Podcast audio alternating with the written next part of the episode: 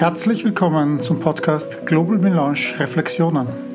Hier behandle ich eine Melange aus Zukunft, Technologie, Gesellschaft, Kultur, Kunst, Wissenschaft und anderen Themen, die ich spannend finde. Ich heiße Mari Herger, stamme aus Wien, lebe aber seit 2001 in der San Francisco Bay Area, dem Silicon Valley. Dort forsche ich nach Technologietrends und schreibe dazu Bücher. In den Global Melange Reflexionen gehe ich auf etwas tagesaktuellere Themen zu Technologien, Verhaltensweisen, Kunst, Kultur, Politik, Gesellschaft und Wissenschaft ein, die ich analysieren und in einen Kontext verpacken möchte. Das alles, während ich in meiner Kaffeeecke zu Hause sitze und meinen Mocker genieße. Ich hoffe, du findest diese Themen genauso faszinierend wie ich. Die Podcasts und Blogs sowie weitere Links sind auf der Website globalmelange.com verfügbar.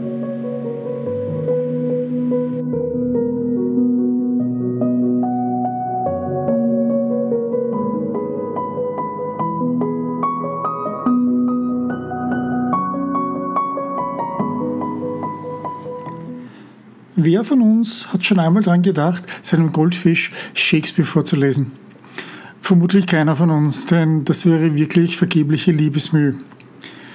Ich möchte heute von Intelligenz sprechen. Und zwar, weil wir immer im Zusammenhang von menschlicher und künstlicher Intelligenz dieses Wort in den Mund nehmen. Wir vergessen aber dabei, dass die Definition von Intelligenz gar nicht so einfach ist, wie wir das meinen. Und das hat eine ganze Reihe von Auswirkungen, wie wir über künstliche Intelligenz reden und was wir von ihr erwarten. Und das beginnt eigentlich mit der Definition von Intelligenz. Kann eine Maschine intelligent sein? Und was bedeutet künstliche Intelligenz an dieser Stelle? Und ich möchte damit an der Stelle beginnen, wo die Menschen so Mitte des 20. Jahrhunderts begonnen haben zu denken an, können Maschinen intelligent sein? Und eines der ersten Ziele war, dass die Leute gesagt haben, wenn ein Schachcomputer einen Menschen besiegt, dann ist die Schachcomputer sicherlich eine intelligente Maschine. Als das dann allerdings passiert ist, 1997, als Deep Blue gegen Gary Kasparov gewonnen hat, haben die Leute alle gesagt, ah, das ist ja nicht wirklich eine Intelligenz. Das, wir wissen ja ganz genau, wie das funktioniert. Das war ja mehr Brute Force, reine Rechenkraft, die da vorgegangen ist, die den Schachweltmeister besiegt hat, einfach weil sie viel mehr Züge berechnen konnte als der Mensch. Aber und dann wurde der nächste, die nächste Grenze gesetzt. Aber Go ist ganz anders. Das Spiel Go, nämlich kann man nicht nur mit einer Rechenpower äh, machen und besiegen, sondern man muss hier wirklich so etwas haben wie Intuition. Also erst wenn der erste Großmeister oder der World Champion im Go-Spielen besiegt wird, dann ist die Maschine sicherlich intelligent. Als das dann äh, 2016 passiert ist, hat man sofort gesagt, nein, das ist ja auch nicht wirklich Intelligenz. Intelligenz ist ja an dieser Stelle ein neuronales Netzwerk und das sind ja nur im Prinzip Matrizenrechnungen, die hier vor sich gehen, sehr viele statistische Berechnungen anhand von einem System, das Maschinen gelernt, gelehrt wurde. Was ist jetzt aber wirklich Intelligenz, so wie wir es für Menschen definieren? Und auch hier stellt sich heraus, dass es keine einheitliche Definition von dem Ganzen gibt. Es schwirren Dutzende von Definitionen herum. Zum Beispiel eine, die relativ umfangreich und länglich ist. Und die sagt, dass Intelligenz die generelle mentale Fähigkeit ist, die unter anderem die Fähigkeiten zum logischen Denken, Planen, Problemlösen, abstrakten Denken, zum Verstehen komplexer Ideen, eine schnelle Auffassungsgabe und das Lernen aus Erfahrung umfasst. Sie, die Definition ist noch nicht fertig, es geht weiter. Sie besteht nicht aus reinem Lernen aus Büchern, fachspezifischen akademischen Kompetenzen oder der Fähigkeit, Tests erfolgreich zu absolvieren. Es handelt sich um eine umfassendere und komplexere Fähigkeiten, die Umgebungen zu verstehen, sich einen Reim darauf zu machen und herauszufinden, was zu tun ist. Diese lange Definition hat dann Max Tegmark, ein MIT-Professor, äh, folgendermaßen zusammengefasst. Er sagt, für ihn ist es die Fähigkeit, komplexe Aufgaben zu lösen. Natürlich können wir uns jetzt neue Definitionen ausdenken und weitermachen, aber wie sich herausstellt, ist es auch eine relativ äh, menschenzentrierte Art von Intelligenz, über die wir hier reden. Äh, nämlich, sobald wir auf Tiere gehen, äh, denen wir auch eine gewisse Intelligenz zuordnen, beginnt es schon ganz anders zu werden.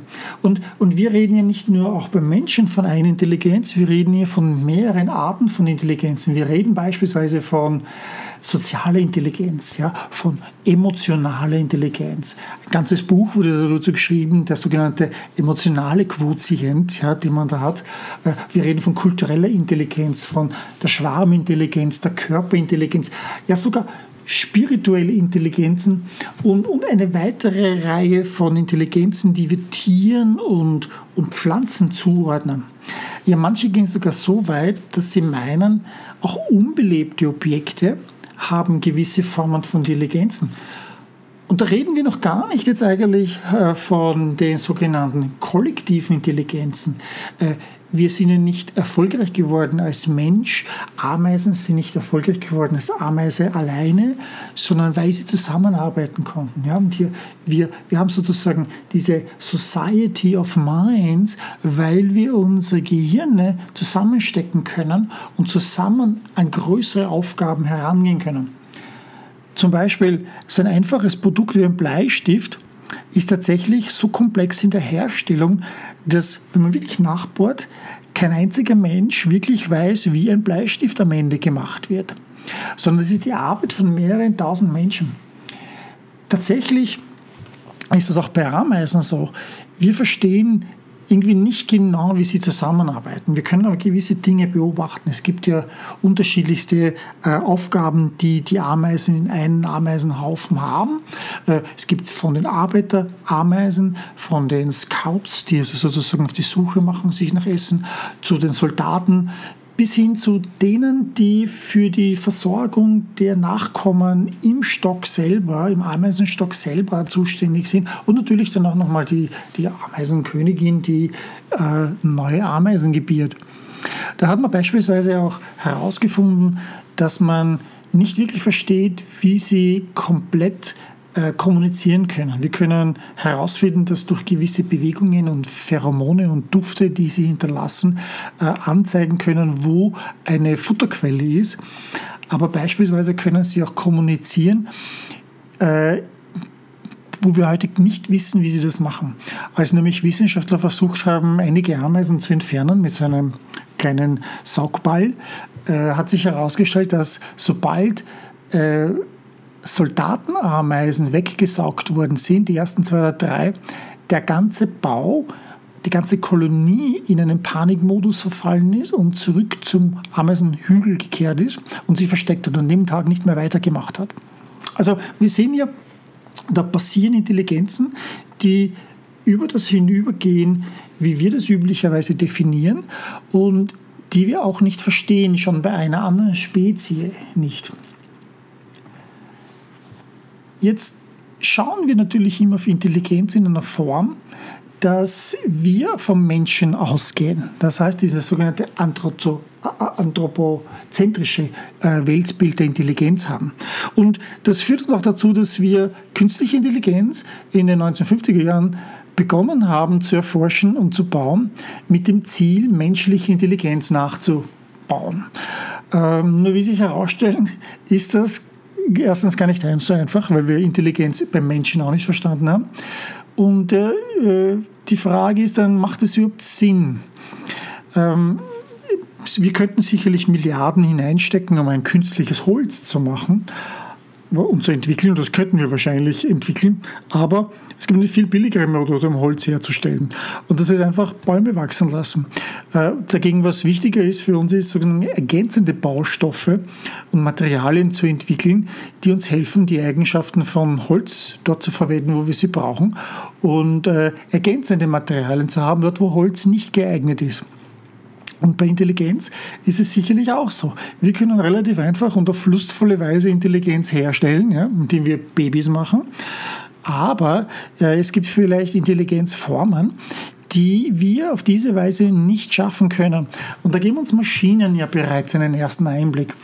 Und das bringt uns auch in diesen Bereich, wo wir sagen, was, was sind jetzt eigentlich diese, diese ähm, Intelligenzen? Wie, wie schaut das aus? Wir haben schon gesagt, wir haben verschiedenste Formen äh, oder, oder Spektren oder Dimensionen von Intelligenzen, auf die wir schauen. Wenn wir nur allein bei Menschen schauen, wir haben kulturelle Intelligenz, soziale Intelligenz, emotionale Intelligenz beispielsweise, das sind schon einmal drei Dimensionen.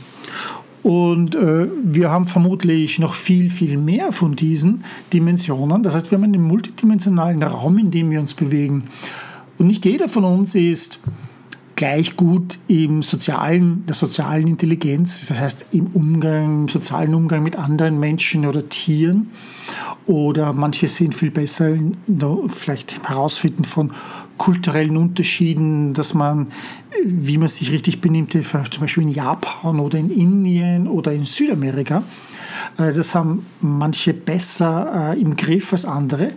Andere sind vielleicht mehr artistisch veranlagt, andere sind mehr äh, rational, logischer veranlagt. Und man sieht schon, dieselben zwei Personen nebeneinander. Menschen können unterschiedlichst aufgestellt sein, was Intelligenzen bedeutet. Und wir sind also, wenn wir die gesamte Menschheit heranziehen, nehmen wir einen bestimmten Raum ein in diesen Gesamtraum an Intelligenz, diesen multidimensionalen Raum.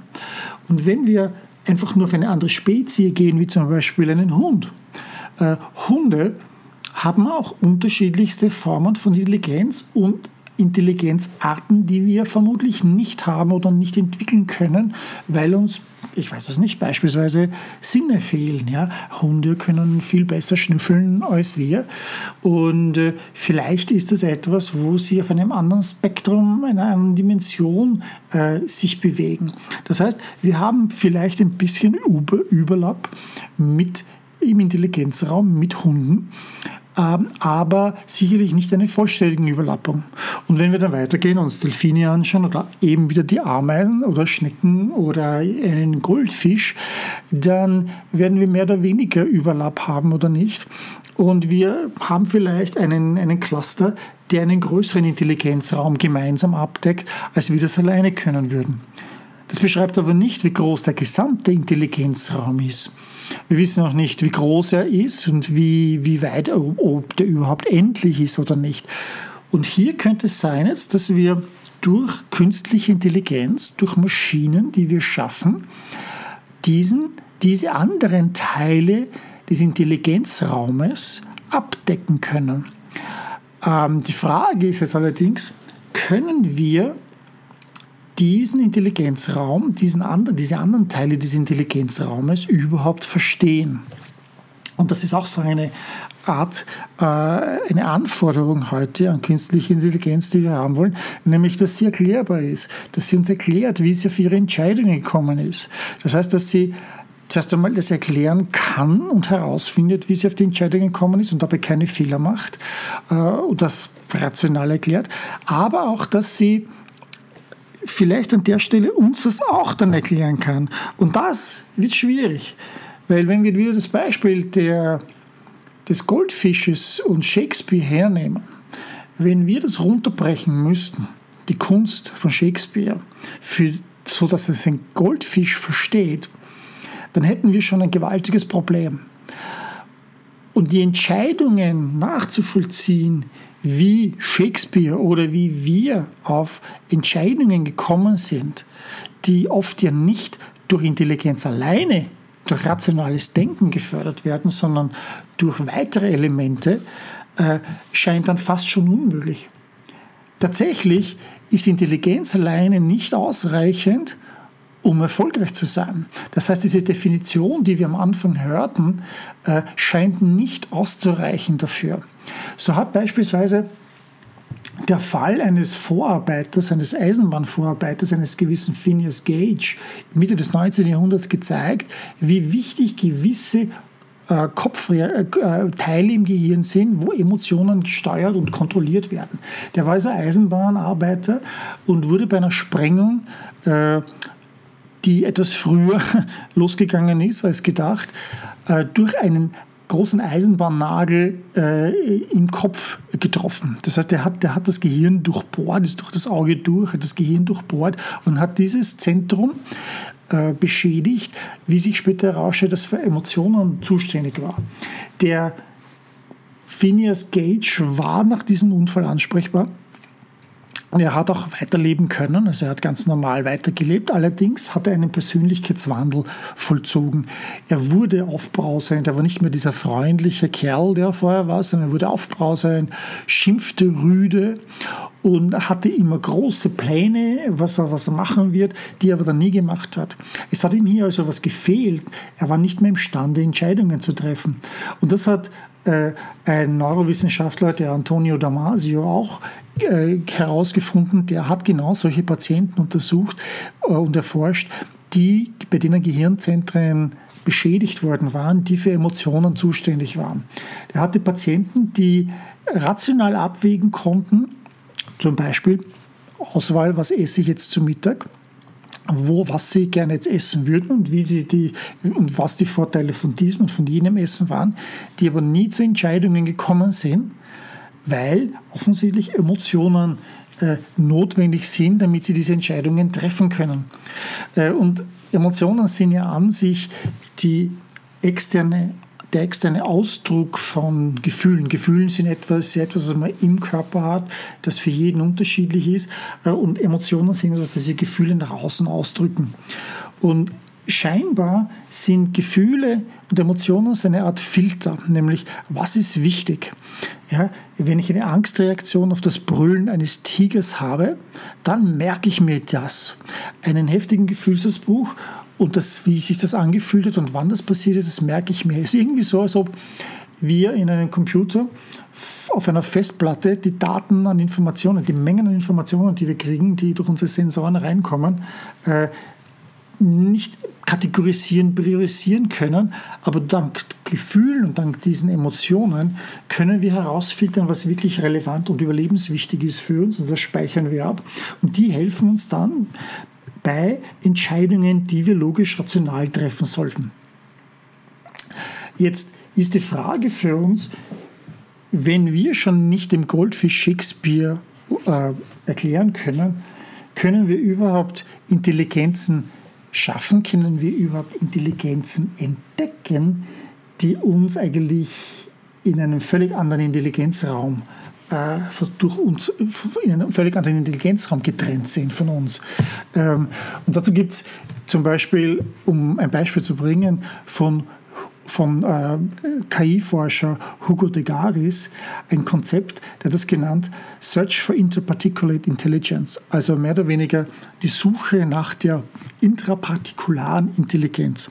Er geht davon aus, dass künstliche Intelligenz, wenn sie fortschreitet, wenn sie klüger wird als wir, zwar vielleicht klüger sein mag als ein Mensch, aber das heißt nicht, dass sie unbedingt viel mehr äh, andere Intelligenz in, unserem, in diesem gesamten Intelligenzraum abdeckt. Aber eine solche super, super Intelligenz könnte sich weiterentwickelt haben in einer Form, dass wir sie auch gar nicht erkennen. Ähm, wir kennen einen Roboter natürlich, ja. Es ist schon viel schwieriger für uns, eine Alexa zu erkennen, die einen ganz anderen Körper hat, als wir uns eine künstliche Intelligenz immer vorgestellt haben, die menschenähnlich ist. Dass wir sehen auch, sie muss gar nicht so einen Körper haben, wie wir das denken. Sie kann vielleicht auch so miniaturisiert sein, dass sie im Extremfall sogar bis hinunter zu Stringteilchen geht. Ja? Also diesen Partikelteilchen, Stringteilchen. Und äh, Hugo de Garis hat darüber philosophiert und hat gesagt, diese Suche für interpartikulare Intelligenz könnte vielleicht uns dazu führen, dass diese Fluktuationen dieser, die für uns zufällig erscheinen, diese Fluktuationen dieser Elementarteilchen, äh, eventuell äh, vielleicht die Kommunikation einer solchen Superintelligenz einer super, super Intelligenz mit sich selber oder mit anderen sein könnte. Und da sehen wir schon, wie kommunizieren wir mit sowas? Ähm, und damit kommen wir zurück zum, zum Goldfisch. Würden wir unserem Goldfisch Shakespeare erklären? Wahrscheinlich nicht. Äh, es wäre zu langsam zu verstehen. Es würde der ganze Reiz von Shakespeare verloren gehen, wenn wir das unterbrechen müssten. Und wir würden auch den Goldfisch gar nicht verstehen, was der uns zu sagen hat. Und da haben wir schon ein erstes großes Problem, nämlich dass wir schon heute Schwierigkeiten haben, eine zwischenmenschliche äh, Informationsaustausch zu machen, der, der ohne Missverständnisse abläuft. Andere Spezien hinweg wird es noch schwieriger. Und jetzt kommen wir zu einer künstlichen Intelligenz.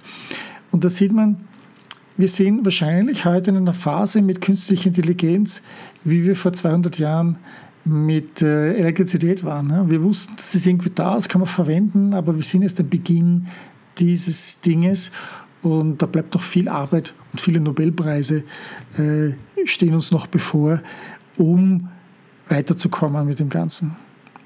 Das war alles einmal heute zu Goldfischen und Intelligenzrahmen. Vielen Dank fürs Zuhören. Ich hoffe, wir hören uns das nächste Mal wieder.